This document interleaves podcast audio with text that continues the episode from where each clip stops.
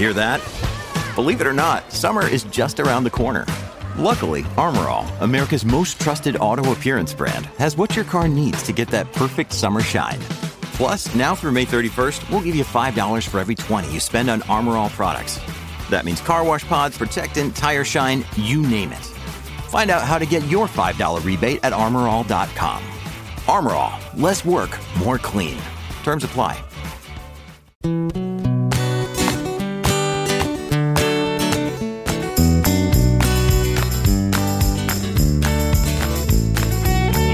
Underpowered Hour. On this week's show, we talk about a new 6x6 Defender, a huge spike in Land Rover Defender thefts, and finally, we're joined by Camel Trophy 95's Daphne Greene and Jim Swett to talk about all of their adventures. And now, without delay, here's the show.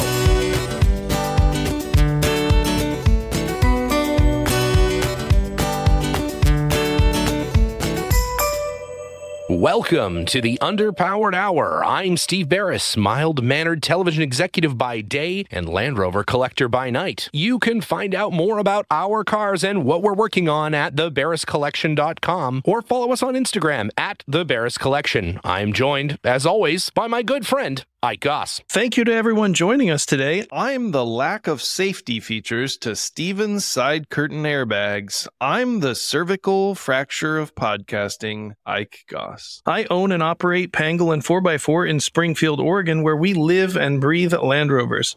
Check us out online on Facebook, Instagram at Pangolin 4x4. Let's get started. All right, Ike. Well, in the news this week, I know you're a fan of two things in this world that's six wheel Land Rovers and the new Defender. Well, you are in luck, my friend. Finally, two worlds have collided What? into the world's first new Land Rover Defender 6x6. I, I, I didn't think it would happen, and here we are. Here we are, right? You know, we thought just yesterday that it, it wasn't possible. Here's the thing this is an article in the DuPont registry known for its classified ads for used Rolls Royces and expensive champagne reviews. I feel like the target audience of the DuPont registry is not the ultra wealthy, it is the 17 year old boy. Absolutely. That is a hundred percent true. I don't think they're even trying. I think that's No. exactly that's interesting. So in this article, we'll put a link in the uh, in the old show notes so that everybody can head over because really you can't completely like the Matrix, you can't completely appreciate this thing without experiencing it for yourself. There are some photos, but I have to say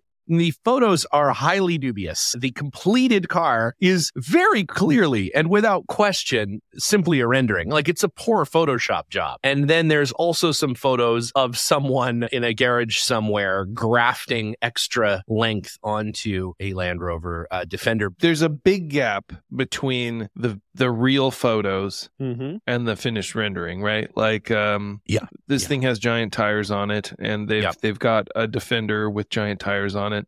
Yes. And then they have a forklift behind the defender with another axle with Yes. giant tires on it. Yes, So and it's literally, I mean, it's literally just a regular Defender in, in one of these photos, and it. it the Axle's just kind of like here, like it would be here. I could make this photo with my car without too much effort. Now, there is another photo where they do have some body work where it's it's clearly been extended into kind of a truck bed. But if you look underneath, the superstructure underneath there does not look particularly solid or remotely uh, roadworthy. So uh, it looks No. like it's a ways it's a ways off. It's a ways off. This the uh, rendering is is uh, amazing for a few different reasons. You know, this thing is probably four feet off the ground, Yeah. and uh, it has a running board which splits the distance between the ground and the door frame. Yeah. So it's got a running board that hangs down two feet off the side of the car. It's got fender flares that are Mhm. probably 18 inches Yeah. deep on each Yeah. side. Yeah. on each side, of, and there's a roll bar going into the fender flare, which I love. That's a that's a really nice detail. The the roll bar fender flare combo. Yeah, the combo. Yeah, That- and then there's nice. there's a spare tire, which has to be like Yes. a 42 inch tire absolutely on looks like a dump truck. It's a dump truck tire. Yes, and on the hood of this uh, or bonnet, as uh, some of our listeners are are accustomed to hearing.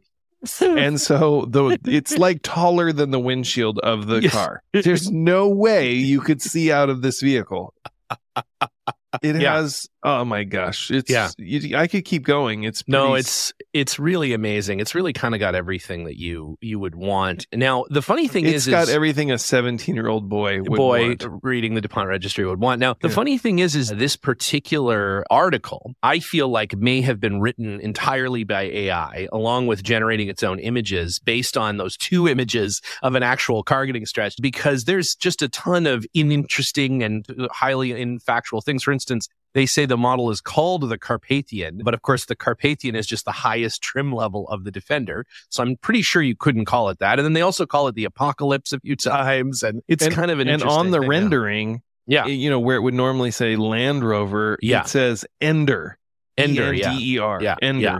Ender, And yeah. uh, I like to refer to this vehicle as the rear ender. Well, the rear ender because you won't, you can't see out of the windshield because of the tire. No, so you have just to drive gonna- backwards. Yeah, you're just gonna go well, and with the six wheels, the traction is much better in reverse anyway. So it's uh, yeah, it's an interesting car. Uh, I don't imagine one could ever actually buy it, and if it could ever be purchased, it would be absolutely terrible. So it know, looks, it, it- you know, I, I think the the 107 wagon has uh, the greatest turning radius of any factory Land Rover model. yeah, I think that's true. Yeah, E- yeah, even more than the Defender 130. yeah. And this thing, I don't think it turns. I think you just No. have to go in a straight line. You just have to go in a straight line. Yeah, that's true. That's true. Yeah, it's amazing how even longer wheelbases did improve the turning circle over the 107. It was just one of those things where, you know, more than six inches in each direction of steering wheel travel probably has something to do with that. But at This any rate, an amazing vehicle. yeah, it is an Definitely amazing go vehicle. check it out. Go to the DuPont Registry's website. Again, the link is in the show notes and uh, check it out. You know, hey, let's set up a test drive. I think maybe Yeah. we can collaborate with these guys. We'll do an underpowered hour edition six wheel drive. New shop truck, the New rear sh- ender. the rear ender. I can't wait. It's, it's a real good. It's a real good one. Well, speaking of new shop trucks, the Land Rover Defender's theft rate has skyrocketed by 87% in the I British think they were they were a popular target of thieves before this, uh, and so uh, yeah, apparently, this is up 87% from what? From 90% of all of them getting stolen? Like, yeah. So I think every every single Wow. one is now every been single stolen. one has stolen. Yeah, it's Yeah, they have a lot of recommendations. This is this Yeah. is in the UK, by the way, which I Yeah. think uh, suffers from pretty rampant property theft anyway. But uh, apparently, the Defender very easy to steal and also very easy to part out and sell. So, Absolutely. Even uh, in some cases, as it was the case at the uh, the Glastonbury Music Festival, you can part them out right there while they're parked. You just take the parts you want, leave the rest. It's true. uh, it's true. yeah. If you look on eBay in the UK, something like ninety percent of the parts are Yeah. are stolen. are stolen from Glastonbury. Yeah, it's a yeah, eighty-seven percent increase in an already high thing. It is something to think about for sure. And you know, a a lot of the early cars. I mean, up until what the TD5 was the first one with like an immobilizer kind of setup. But you think that was that was very late in the world of automotive protection to not really have any kind of appreciable way to to satisfy not having the entire car taken and even the Puma, you could take the doors off, you could take the hood off, you could do you could all that stuff relatively easily. Yeah, and, and some of those transponder keys have allowed thieves to steal cars even faster Even than faster, traditional locks. They just hack Yeah. the software, and Yeah. it's pretty incredible. It's pretty well, famously, it was it's a Kia, right? Is that the that's Yeah. the current one that like there is a it's such a bad problem that they're telling you to like park them indoors and like I saw a Kia here in town. The guy had rebadged it as a Ford to to uh, throw off thieves. You know, he Thieves. put throw he put the Ford logos over the Kia logos. That's a good idea. That's a good idea. Yeah, I was. Thieves I don't think apparently aren't that smart, so Aren't they that just see the yeah. Ford logo. Oh, we can't steal this. can't steal that. Maybe put the uh, Mercedes logo on the Defender. People will just think it's a Geländewagen May- or Ineos Brilliant. or Ineos they do now. give you some suggestions in this article on Mhm. how to keep your Land Rover Defender safe. Uh, things like etching the VIN number into every piece of glass on the car, and uh, Okay. immobile like the pedal boxes that, that Yes. clip over your pedals Yes, and yes. and lock in place. like the boot, but for your pedals. Don't post any pictures of where you live or where you keep the car on social media. Okay, yeah, that's thieves are going through social media posts and finding out where these defenders are. live, and then and then do that, and then park it near a, a well lit area with camera. Oh yeah, yeah, yeah, yeah, yeah. yeah. What were some of the other ones? Uh, you know, keep it locked. Uh, Fill it with poisonous gas. Fill, it with with asps, Yes. poisonous asps. keep those keep those in there. Yeah, Yeah, it's it's yeah. it's pretty incredible at the rate that, that these things get sold. And an eighty-seven percent increase. How is that even possible? I don't even know. These It wasn't like industrious that. people. Yeah, this is really incredible. Well, they're having to they- they're having to get more and more industrious. They've stolen most of them already. There's very few left that haven't been stolen. So But the, how can that be if there's an eighty-seven percent increase? I don't know. Yeah, well, I think maybe if there's only ten left and they uh, they steal eight of them, then If your defender has been stolen, we want to hear from you. We want to hear all about, you know, the situation, how it happened, what Yeah. happened afterwards. Did you get it back? If your car has been stolen more than once, more than once, we're going to send you a T-shirt. we'll pay you to be on the show. We, we, we how, what's the record for the what's, what's the record? defender that's been stolen the most number of times? like three, four, or five times. I mean, at some point, it's got to get up there because you know there's only so many you can steal. It's like uh, fishing in a lake. At some point, all those fish have been caught once before, so uh, we're going back for a second round now. Yeah. You know, Maybe it's been maybe your defender was stolen and parted out and then reconstituted into another vehicle that was then stolen. stolen. I think we start looking for that record. I think that's a worthwhile. That's a worthwhile enterprise. Put a you bounty know? on that. If your car's Yeah. been stolen, if your defender's been stolen more than three times, there's Yeah. a bounty. We want to yeah, hear for sure. You. We're going to give you something. We'll send you a Chapman tool set. Apparently, uh, you know, it is uh, the new Range Rover. So the the newest, fanciest, most Mm-hmm. uh, reductively designed Range Rover is now one of the more difficult cars to steal. The like theft rate over this first year that it's been out, according Mm-hmm. to Adrian Mardell, the new CEO of JLR, he said it's near zero, close to zero, that the Near new zero. the new cars has been stolen. And in a year, you would think that there would be if there were going to be a lot of thefts that you know they would have happened and i don't know maybe that's just too new of a vehicle for people it's too hard to steal or something they can't get the door handles to come out like it's all smooth right like you can't even how do you even you kind of can't even get your fingers in anything to open it i don't know It'll happen. Uh, I'm su- I'm sure after you know a little bit of time, these super cyber criminals will uh, figure it out, and you'll be able to you know start that thing with uh like Apple lady or something. It'll Yeah. it'll just it'll just Yeah. happen. everybody has to get the like laptop toting alt teen on their criminal uh, theft team to be able to hack the hack the nets Either that, or they'll just be like some coincidental thing that like every time you you know punch in you know Yeah. two minutes into your Yeah. microwave like the doors unlock on your range rover it'll right. just be It- it'll be something like that And then and then and then that yeah that hack will spread like wildfire through Yeah. the internet and right. uh, they'll all be stolen Well, it's I think a fairly well known thing on the L322 Range Rover, my favorite Range Rover. I think peak it's a good one probably peak Range Rover. I don't think they got any better than. If you take the seatbelt and you plug it in and out and in and out and in and out of the seatbelt receiver very quickly, like 20, 30 times, it will never bong to tell you to put your seatbelt on ever again. wow It, I don't know what it does, but like I think the, com- I don't know what happens. But anyways, that happens and the computer no longer tells you to put your seatbelt on. So it, the computer knows it's just like fine fine What? whatever die? Fine, You- I don't fucking care. whatever You know? i'm Yeah, not going to remind you Whatever. anymore you, Yep. you- Yep. we're through we're through i don't even That's care it. about you I don't even care about I don't even care about you anymore. So yeah. it's, it's like a little text message that comes at, uh, on the screen.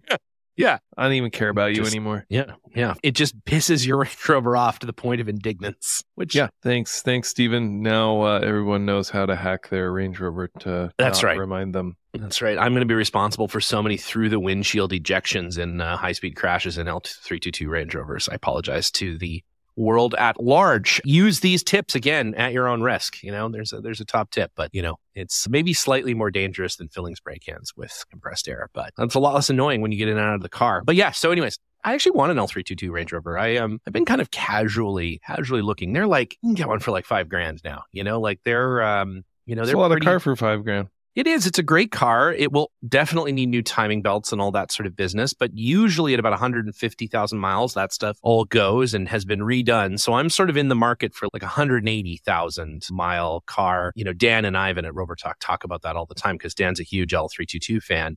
And uh, you get one that's like somebody has already done all that shit to it. And maybe it's eight grand instead of five grand. But, uh, you know, it's a big job to do the timing belts on that car, apparently. It's a pretty major amount of uh, labor to do it. And you know me, I don't like new cars at all. Or so- labor.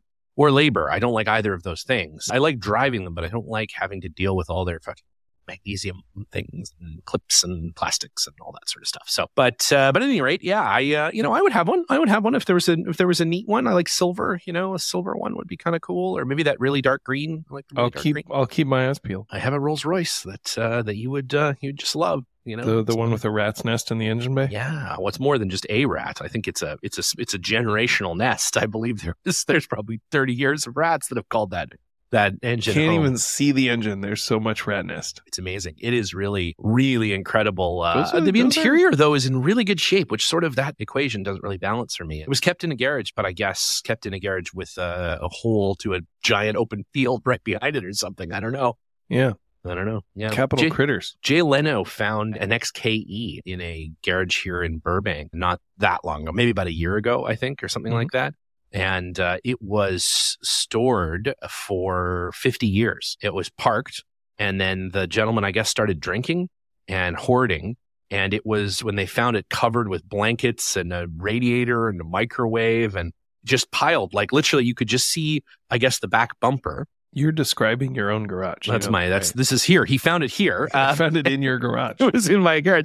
And I guess a Burbank police officer, this gentleman died, and for some reason the Burbank PD got involved. And they, they, I guess they told Jay Leno, they like stopped by Jay Leno's place and like, hey Jay, there's this old car, which doesn't seem fair for the rest of us, but whatever. And uh, yeah, they dug this car out and they polished it, and they, you know, they had to replace, I think, brake and clutch master cylinders, and I think they replaced the wheels because the wire wheels were were pretty pretty corroded and probably not safe. But otherwise, it's like a totally original car, original interior, original paint. They popped all the dents from the water heater and stuff out of it, but they didn't repaint it. They just massaged all the dents out, and pretty neat car. He just put a video up on his uh, Jay Leno's Garage website of the first time it's been out actually driving and and all polished up and everything. Looks really cool. And totally Cool. original car you know? You don't see that very often especially i think there's 18000 miles on it or something. Really really low uh, series 1 uh, e-type uh, jag and uh, convertible which is which is not my favorite but still cool. Still pretty Very cool. cool. so yeah. Speaking of original convertibles we have a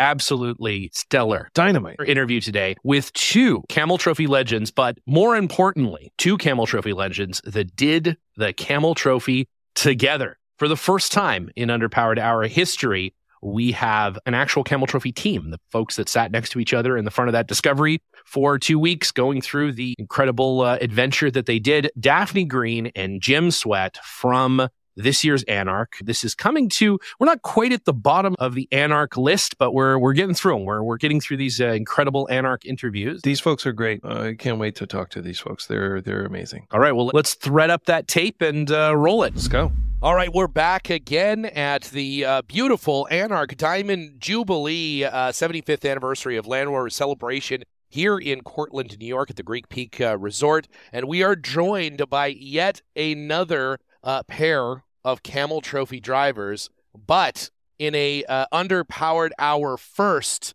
the first team to appear together. Of course, uh, Jim Swett and Daphne Greene from the 1995 uh, Camel Trophy uh, team uh, here together with us. It's it's like we're all packed into a Discovery, uh, trudging off road. Uh, you know, at least uh, at least karmically we are. It's just as we have that tiresome. It's just as tiresome, and there's.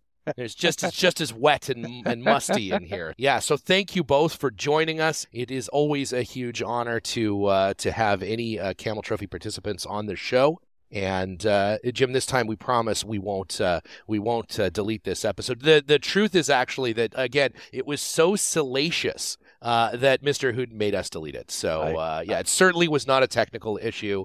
Uh, it was uh, it was just too spicy. I thought I was behaving myself. That's so. right. Yeah, there was just there was a lot of there was a lot of spicy information given out. And uh, so, anyways, uh, welcome. Uh, thank you again for joining us, and let's talk just a just a brief moment here about Camel Trophy '95. Uh, tell us about it. How is it that you folks found yourselves uh, out in uh, the world of uh, competitive Olympic level off road driving? What uh, what brought you there? Come on, Daphne. You tell this better than I do, so go ahead. No, I think uh, there was uh, an outreach that was done by, uh, you know, Camel uh, to participants within the United States. I'll let Jim speak to his. I had heard about it from a friend of mine who knew I had done I came from a background of um, mountaineering Mhm. and backpacking and, and triathlons, and so came to it much more from the athletic perspective. Right. And I thought, well, I, typically I'll use a vehicle to get to a trailhead, Right. um, but I certainly didn't have what what Jim brought to it. But I had heard about it, and I thought may as well apply. Let's see. So uh, I trained hard in Mhm. advance of going to Colorado, and ultimately, well, actually, you you know, you submit an application that's reviewed, and ultimately, then a certain number of us went to Colorado, train, and then competed there for 30 hours, Wow. uh, doing nonstop Nonstop. doing yeah. both uh doing both physical uh you know some of the the mental handwritten things and then uh and then driving so i didn't even actually i remember hearing jim at one point but Right. i never even saw jim until the very sort of the last i think it was the last event and then we were paired together so um, let jim speak to how he got there but i think that's another story from when we both got together Yeah, so uh, and my story is not altogether similar, but fairly fairly similar. I, I read about it in a magazine. Mhm. I'd been off roading since I was a kid, at motorcycles and quads and four wheel drives. I'd built a bunch of them as well. So actually, in 1989 is when I saw the first uh, application for it in the magazine. Yeah. sent in for the app, saw what it was going to entail for time commitment, Right. and decided that I was just married and building a new house, needed to do other things. Right. Right. Went back and, and, uh, some somewhere in mid '94, I saw another blurb in one of the four wheel drive things. Uh, so you want an adventure or something like that? And, Yeah. Uh, like Daphne had said, you send an application in, you send a, a request for an application in. Yeah. Then you put together your resume, fill out the application. That's how they start weeding everyone out. Yeah. If you can't answer the questions on an application Right. correctly, they don't even call you back. Right. Right. Makes sense. Right.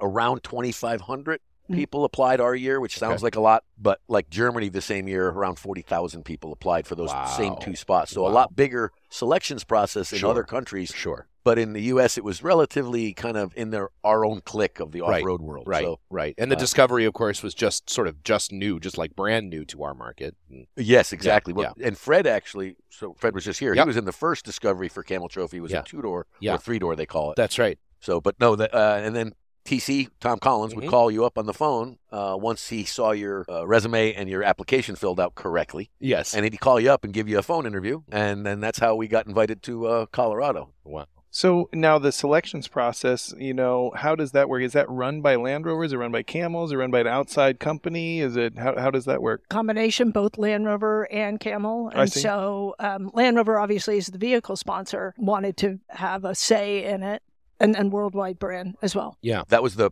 parent sponsor, Yeah. Right. I see. uh, which is a German-based, I think, company. Yeah. And by the time our year got there, they gave 50% of the selections money needed to do the selections. Mm. and then the market would give the other 50%. That way everybody had a little bit of a say in it. And like, like Yeah. Daphne had said, around a day and a half worth of uh, selections process with a bunch of tests and swimming, running, Yeah. orienteering, Yeah. cutting firewood, Right. first aid stuff, Yeah. chainsaw stuff, Yeah. driving, mechanical, Driving nighttime. yeah, that was the- nighttime, orienteering on foot, orienteering in a vehicle, Yeah. recovery, winching.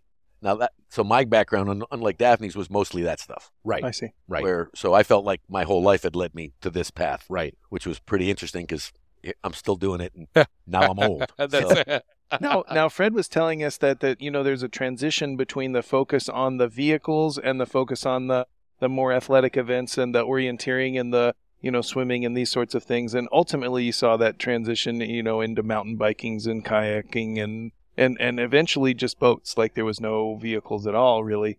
Uh, so in in the year that you participated, was that transitioning happening? it was almost almost completely happened, just not all disciplines of various stuff. Like we didn't see mountain bikes, Sure. Right. but we I would say that ours was about 50-50 Mhm. between off-roading and the physical uh, testis. Yeah, it sounds right. like that was a good fit for your background. Absolutely. Yeah, Yeah, yeah. it was a great fit. She was in way better shape. She can she can easily outswim me Yeah. and easily outrun me. Right. Yeah. Yeah. So That's Yeah. a pretty high bar, those. uh, well, yeah. I mean, I hate running.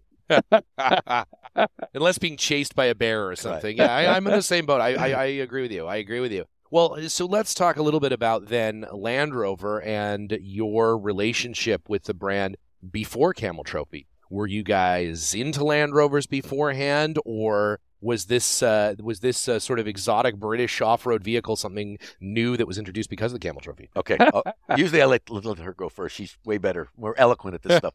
Uh, I had always aspired to to, to own a land. I I loved all kinds of four wheel drives. Yep. So, uh, matter of fact, I, I mean, my first vehicle was a car. Mhm. I had 22 points from speeding tickets. Whoa.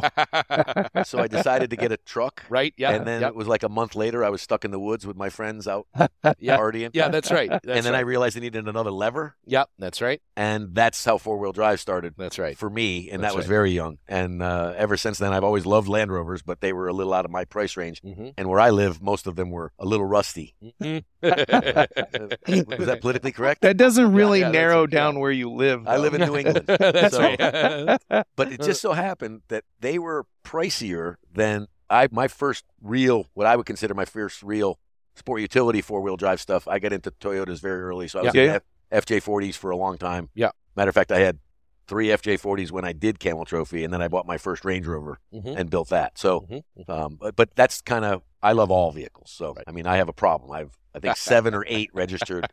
All of them have We- the extra don't- lever. Right. We don't talk course, about that being a Yeah, yeah, problem Yeah, we don't. here. no, no, it's a problem. Uh, not for me, Yeah, but it's a problem around me. that's right. I was going to say it's only a problem if you admit that it's a problem. Right. Yeah, otherwise it's fine. I, That's I fine. have yeah. an unbelievably tolerant Yeah. uh, wife. That's right. So I think. Uh, and, uh, a, and a happy insurance broker. uh, yeah, that's a very. you know, all of my vehicles Mhm. cost less than half hmm to insure than my wife's one vehicle. Right. Yes. So Is this how you justify it to her? absolutely That's right. That's exactly right. That's exactly right. Yeah, that makes sense. That makes sense. How about you, Daphne? How? Uh, what was your relationship with Land Rover a, before? a dear friend of mine, actually, when I was 10, Mhm. uh, uh, was rebuilding a vehicle, Land Rover vehicle, and uh, ended up taking it from uh, California down to Chile. okay. So um, I was, you know, one of those ones. Can I? Can I help? Uh, but really, nothing more than that at the time. So I didn't come to it as Jim did. Right. But Again, That's- just a balance. So Yeah. w- when you saw the, you know, the article or, uh, you know, the that the event was happening, it was the was it the athletic uh, portion that no, appealed to you? I mean, I, I Or just again the the, adventure? the driving, the adventure. I had heard about Camel in '94, but it wasn't open to women. I mean, it wasn't Mm. open in at, at that point in time. No, I had heard about it before, but I couldn't. Oh, that's right. I was I was climbing. I think in Denali on in '94. So I was like, all right, well, '95, I'm in because now it is open to Mhm. women. I think the combination because I love to drive. Uh, and and that combination of the two was really intriguing, and the ability teamwork is really important to me, and so just the all the different aspects of it, I was like, oh, this I- is interesting. I think that's something interesting that I hadn't really uh, uh, considered before. Is that like Camel Trophy is in some ways a unique event in that way, combining several different disciplines. Like it seems like before that, like a motorsport event was Yeah. just Yeah. a motorsport event for the most part, and then athletic events were just that. So it was a lot more specialized, and I really think that the popularity of Camel Trophy came from that sort of fusion or that nexus of all of that going on. I think it really did appeal to a lot of people, really a worldwide interest in this. I went to um, uh, Bob Ives's farm, as Stephen did Yep. too, for the camel reunion or Mhm. whatever that they had there. And it was incredible how fascinating and interested people are in the event still to this day, you know, years and years removed from it just the enthusiasm that that that brings to people and the nostalgia like it's really incredible and i didn't necessarily appreciate it. Like i saw camel trophy and i never got super excited about it and i've learned so much since uh, spending time with steven because he's a real enthusiast and uh, you know i was just blown away by the reception that uh, all the drivers got all the people uh, that got that were involved got you know everybody wanted every story it's really cool Well, I think the the the it really it was sort of the the really cutting edge of adventure racing. Yeah. And and what we saw after that was so it just boomed across the world. Um and and so that's always been interesting to me that I think the difficulty was is that there was always the association, oh, you must smoke because of camel. Right. And it was like- right. No, you can't do this event. You remember those guys from the Canary Islands? You can't do this event and and smoke or if you do, you're not going to do very well. Right, of course. Yeah, Yeah, you so- have to be in, in great shape. Right. And uh, yeah, no, it's interesting because I spoke with someone. They were at my at my shop, and uh, I have the '93 Camel Trophy uh, car, which you both have uh, nicely signed for me. I appreciate that. It is the interior is covered in Camel Trophy competitor signatures, and uh, and someone was uh, a younger person in their uh, early 20s was sitting in it. This is just incredible. I've seen all these pictures. I have Nick Dimbleby's book, and uh, they uh, didn't know that Camel was a cigarette brand. They're just young enough that it, you know, the thought of a cigarette brand. You know, I mean, they they'd seen the logo and stuff, but they they would never have thought that a cigarette brand had sponsored the race. So I think it's interesting because, especially with Nick's book and things, now uh, introducing this event to a whole new generation of people, they don't make that association of like, oh, that's the brand my you know my my parents smoke or something. It's like no, probably their parents parents may have smoked, but but right. they, they didn't. So it's just really interesting. That's what do you mean? It's it's the same as the cigarette. I thought it was like I, I, yeah, I guess you didn't think about it, and, and no, it's interesting to think that, of course, now we couldn't we couldn't do that, but uh, but such an iconic uh, thing, and it's funny because I, you know, in in Canada, I always wanted to do uh, Camel Trophy. Uh, don't even come close to having the ability to do that, but being from Canada, it wasn't open to us, and so we had to live sort of vicariously through the bootleg VHS tapes that we would get. Uh, or the uh, you know magazines that we would uh, that we would be able to get in from friends in the UK or something. Um, you know, many Nick Dimbleby photos uh, have uh, have I seen from a you know a magazine borrowed from a friend in France or or something like that. So it's it's interesting that um, you know it was open to the whole world and it was enjoyed and loved by countries that uh, you know, didn't even have access to it, never had a team in it or or anything like well, that. Jim said there were um, the year we competed, it was a million applicants worldwide right. for 40 slots. Right. Wow. That's amazing. So you know, ultimately, when we finished in Colorado with the U.S. trials, we then they narrowed it down to four of us. We went to Istanbul, Turkey, right. for a week long competition, and then at the end of that week long, then they narrowed it down to two people, Jim and myself, and then ultimately we trained and then and then headed to Central America. So that's a perfect segue because, as I said before, you are the first uh, team that we have uh, we have ever uh, had on uh, together. Um, and it would be great to talk a little bit about what was that uh, first initial uh, meeting through that training period like? Not just getting to know each other, but getting to understand how would you guys be successful in this event? What kind of things did you have to do just to just to sort of learn about each other and and and learn to work as a team? I think that takes us back to, at least for me, uh, takes us back to Colorado, and and that last.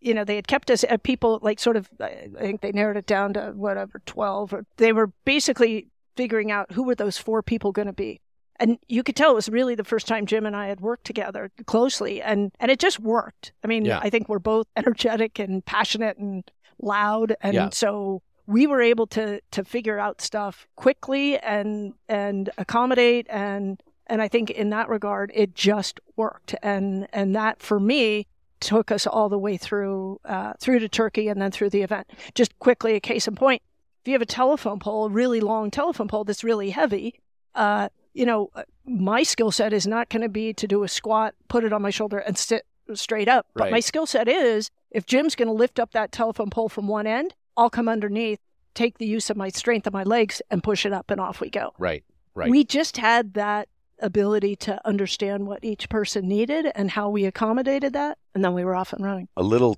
tidbit about how I ended up participating right at the very end of the selections with, with, with Daphne. It just so happens that when we first got there, we spent the night in a hotel room with, with one other person. Mm-hmm. So there was eight guys, four girls. Mm-hmm. I was teamed up with a guy, Dave Trachtenberg. Okay, that name. He he knew at, at a certain point he was not going to be selected. He he did a little embellishment a lot on his he was a fictional writer for Hollywood.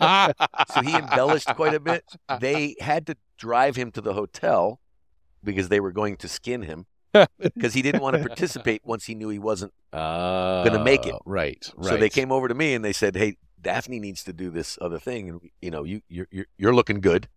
Uh, yeah, that was Bonnie, right? Mm-hmm. One of the other selectors. Yeah, wife's was a selections process as well. Mm-hmm. She says, "You're doing good, but can we get you to to work with her on this other event because that other guy is back at the hotel probably being drawn and quartered. right.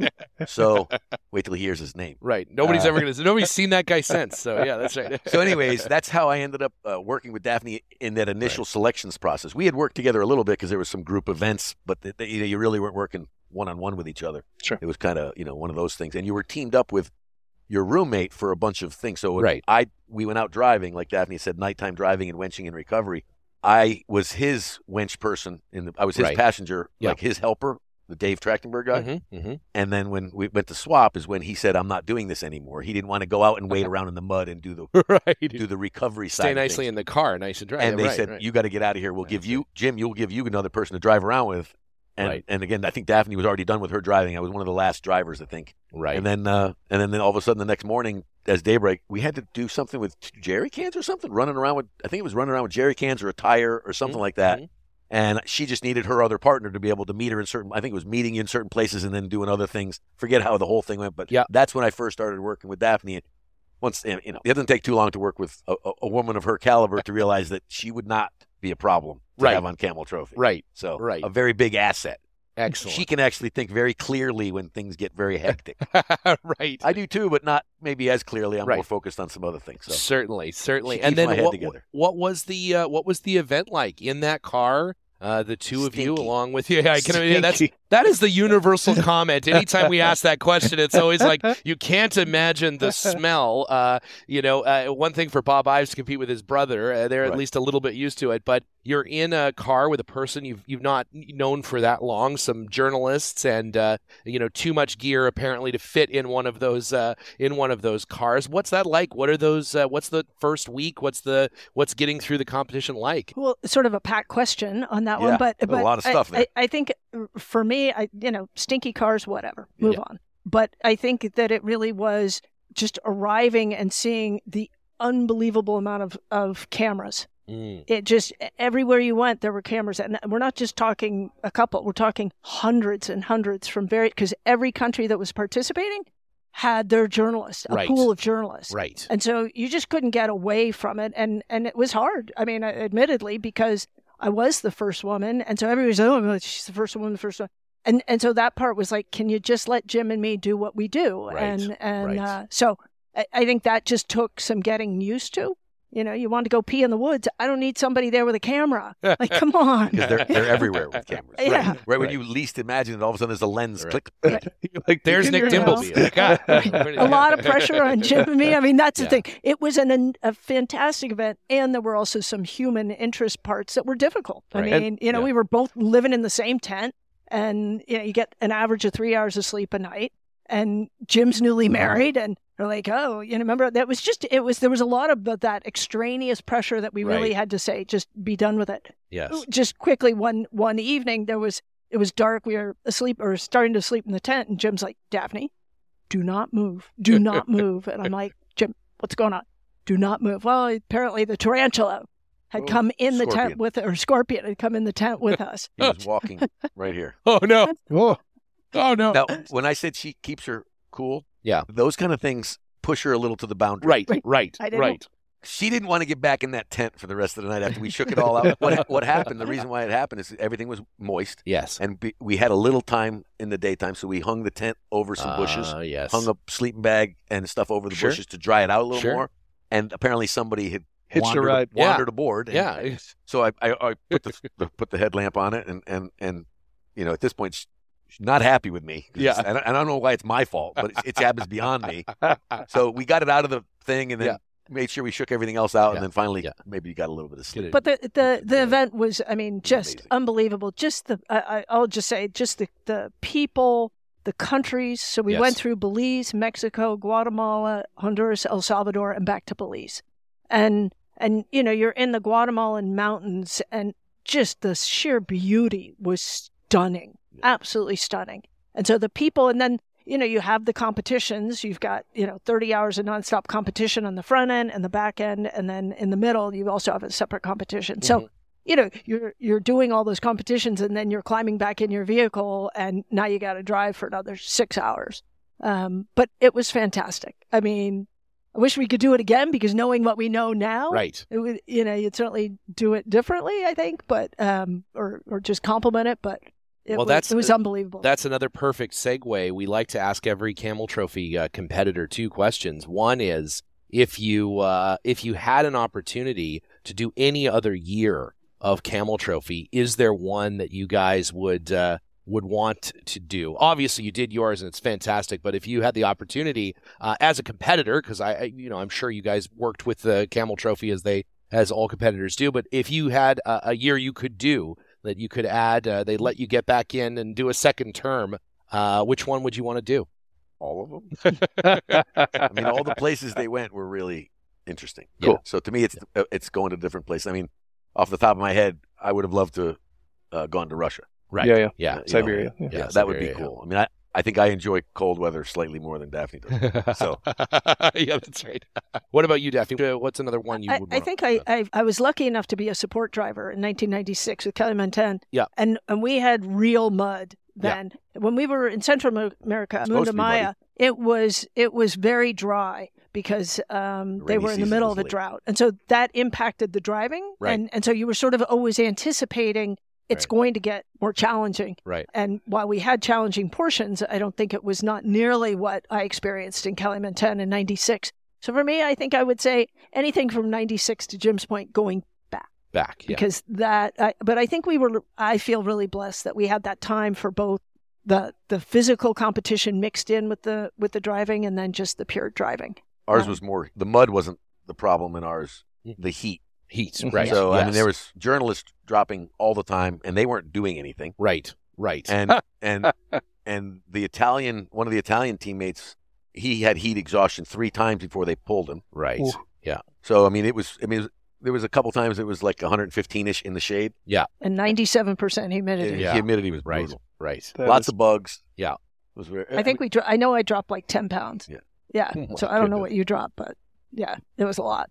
Wow. Wow. And what about the uh, what about the vehicle? You guys obviously a five door Discovery. If you had an opportunity to do it uh, again in a different vehicle, what's your after your own? What's your second favorite Camel Trophy uh, Land Rover? What did you drive in in uh, Kalimantan? 110. Yeah. Yeah. I, I, I like the 110. One Uh, tenth. one 110. That seems to be the universal response. Yeah. You know, Yeah. that's what everybody agrees on. The consensus vehicle that is is the one ten. is the one? I couldn't apply for um, support driving in '96. We were having our next child. Right. Yeah. So yeah. I went back in '97 for Mongolia. Right. Drove the ambulance, which is a 110 with Yeah. a doctor and a dentist in it. Nice. that was that was uh, it's it's so much more uh, relaxing when you're not. Yeah, yeah. Right. That's what You Tim. don't have to be Yeah, in that's super shape. says, you yeah. know, you, yeah. you can hang out a little bit. You can yell at other competitors. so That's fantastic. so so tell us what's the next adventure? What's uh what what's the next challenge? We just sold our big house. I'm about to build another house. So Excellent. That's a big challenge. I've Nice. I've built all of our houses. So Wow. I don't want to do my last 20 years in a house I didn't build. wow. Fair enough. well, yeah, when that's you right. when you have a slot next, I need one. Okay, no problem. Well, hopefully it'll be a lot more than 20 and- years and as well, Daphne? Jim. What's your next adventure? Uh, well, there's there's what is and there's what you would like. to Right. do. and Sure. those two things. so home repairs, necessity. There you go. Similar, similar to mine. Exactly. right. She Yeah. probably wants me to come over and put some windows Yeah, in her makes house. sense. Yeah, it makes sense. Yeah. Exactly.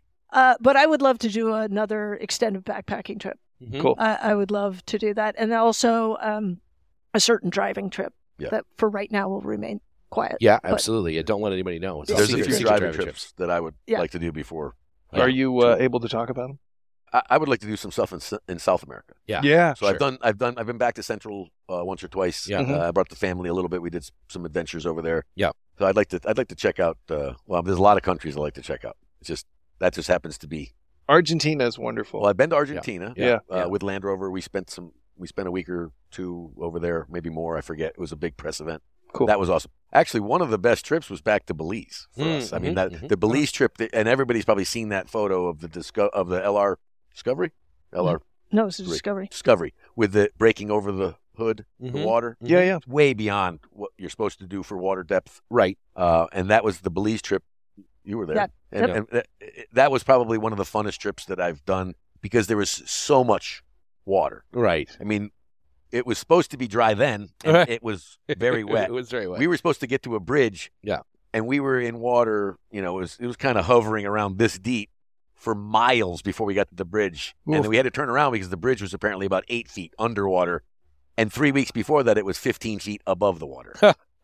I remember. Oh, I remember on that event crawling through the passenger side door to get to the driver's seat, but I had to cross over a uh, a journalist. Actually, it was an exec who will remain nameless, but Uh-huh.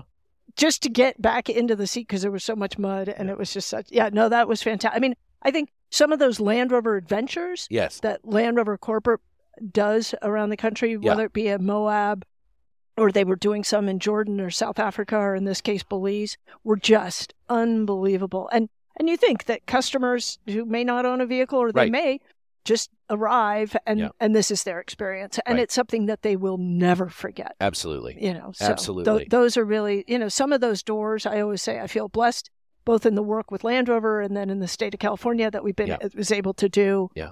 you know as a result of camel trophy and what Right. a great what a great door to open Well, and now both of you, uh, sort of to start wrapping up here, are working. You work with Land Rover, and you get the uh, opportunity to introduce brand new people uh, to what these vehicles can do. These new vehicles can do, bringing new people into this community, uh, bringing us new podcast listeners, which we appreciate. Uh, but what is what's your favorite part about a brand new Land Rover owner, maybe in Defender, uh, going out with you the first time and really starting to realize, you know, what these what these machines are uh, are capable of. Is there something you see time and again that uh, you know is sort of something that keeps you keeps you wanting to do it? It- It's it's pretty rewarding to see people that have bought something that they want to use. Yeah. And that they just want to learn about it and the things that you can the little things that that seem like they're like second nature to us because we were, we live around the vehicles all the time. Right. And they start realizing that what this button does or what that program does Mhm. and it opened their eyes up to a whole different world because a lot of times the vehicle if you use it right it will work a lot better for you. Right. Right. So uh, being very general I guess but yes. Right. Right. Right. I'm although it this weekend, the the three times I've been up on the trails Yes. have been in all three. It just happens to all three be in 2004 Discovery twos that are new to the people. Right. So it's a lot easier to explain those buttons. Sure. Sure. Right. Because the new buttons do a lot more stuff. Right. There's a lot more Right. There's a functionality more- in the newer vehicles. Yeah. No, that's and I think Daphne's fairly similar. I I always see her glowing when she's out and people are getting the light bulbs are coming on. You know, that's what we like to see. So that doesn't I'll- mean that sometimes you don't feel like you're a shrink Right. sometimes i'll be like oh my degree is not in psychology because some of those dynamics that occur whether it be a husband wife Right, team oftentimes you know uh, the man will drive in the morning and in the afternoon he thinks he's an expert. So now he's telling his wife what to do and you can see her begin to bubble up and you know or you'll see women where you'll say do you want to drive? And the response is no i don't need to. Well, i didn't ask you Ah, if you needed to. I asked you if you wanted to. And so some of that is just being able to quiet all those voices that are going on inside Yeah. and just like enjoy the moment. It is a you know it's a magical moment to go and look at the scenery and just and the vehicle that will do it and so comfortable. We've all been in other vehicles and for days teaching and then you get back into a land rover you're like this is why i love it you I know? it. i mean they get it. Yeah. and and and that beauty of that vehicle is just uh, outstanding. And and in places in moab they're like we should not be here. And this person it's the first time they've been off road and the smile that they have on their face and that level of like self-confidence but not too much um, it, it is one of those magical moments jim certainly does still more training than i do necessarily but it is it it brings you such joy Well, that is fantastic. Well, Ike and I are very lucky to uh, definitely have two partners who are significantly better drivers than we are, both professional rally drivers. And uh, Daphne, for you, just quickly, um, you know, that is, uh, I know, such a huge thing for, Jenna, who you've spoken with, and my wife Liza, who uh, you haven't had the benefit of, but uh, that the to break the trail in such an incredible event, uh, to be the first woman to do that, to inspire generations of. Uh, of women to get into uh, you know a space that has traditionally been reserved only for uh, men or thought to be um, you know really I think has enabled things like the Rebel Rally that uh, that Liza and Jenna uh, compete in and uh, I know you were a, an enormous inspiration uh, to that uh, crowd of people and so you know for that Thank we you. as members of that community thank you and uh, and hopefully we see uh, a bunch of uh, you know a bunch of uh, girls out there learning how to do this and uh, you know my little nine year old uh, Cooper is uh, already uh, sitting uh, passenger seat with mom learning how to how to press all those buttons and uh, and how to do all that and and uh, is uh, you know is just about tall enough to drive my 80 inch so we're Nice. uh, you know I'm sure that generation will certainly uh, will certainly uh, uh, surpass everything that, that, that we've accomplished, and uh, that's large in part to to you folks breaking uh, that trail, and uh, and we as a as a community really uh, appreciate you guys for that. So thank you thank you for having us. thank you.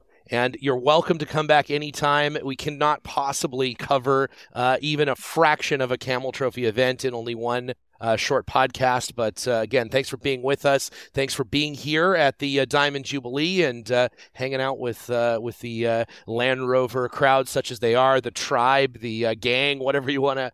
call them. everybody appreciates seeing you here and and being with us. So thanks again for joining us. Excellent. Thank you. Thank you.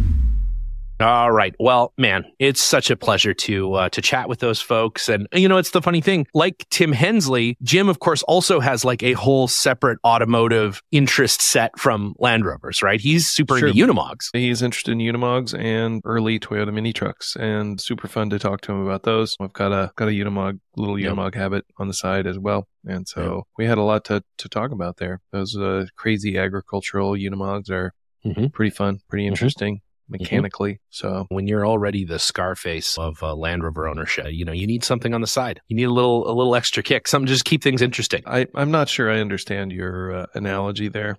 Are you saying that uh, I am to Land Rovers like Scarface is to cocaine? That's what I'm saying. Yes, exactly. Uh, yes, I think you you understood the analogy exactly. All right, It's all like, yeah. Yeah, and and uh, you know the Haflingers and the uh, and the Unimogs and things are just uh just a little bit of crystal meth on the side or something. I don't know. I don't I know. guess. I guess. Yeah, just a little bit. But no, it was wonderful. Wonderful to talk to Daphne. Obviously, an incredible part of women in off-road history, and uh, just generally a really wonderful person. Really nice. Dan just chat. an advocate for uh, you know uh, wild spaces. That's Yeah, absolutely.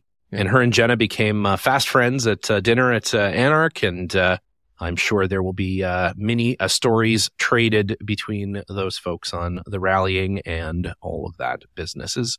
Daphne, it sounds like uh, has been to uh, a lot of the same places and uh, is sort of responsible in a in a way for a lot of the f- uh, spots that we like to visit and hang out in, and that's pretty cool. Super cool Super neat. and also great to see uh, Jim again. Of course, Jim was part of our uh, ill-fated uh, attempt to do a podcast at the previous Destination Defenders. So we finally completely righted that wrong, and uh, and it was great to talk to him uh, as well. So.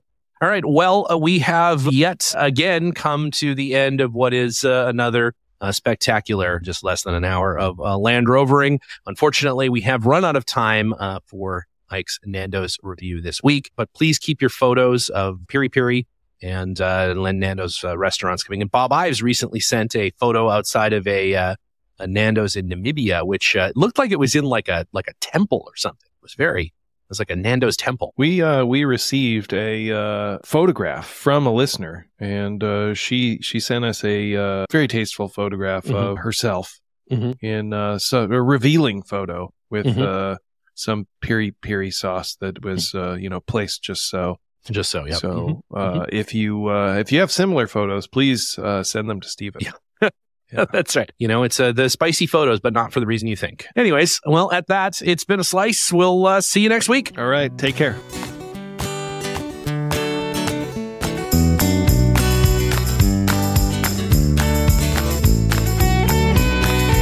The Underpowered Hour is produced by Liza Barris, Ike Goss, and me, Steve Barris. Pavel Svardov composed and performed our theme music. Consider supporting the show on Patreon, and if you already do, thank you. Your support makes the show possible. For even more, check out our Instagram or Facebook.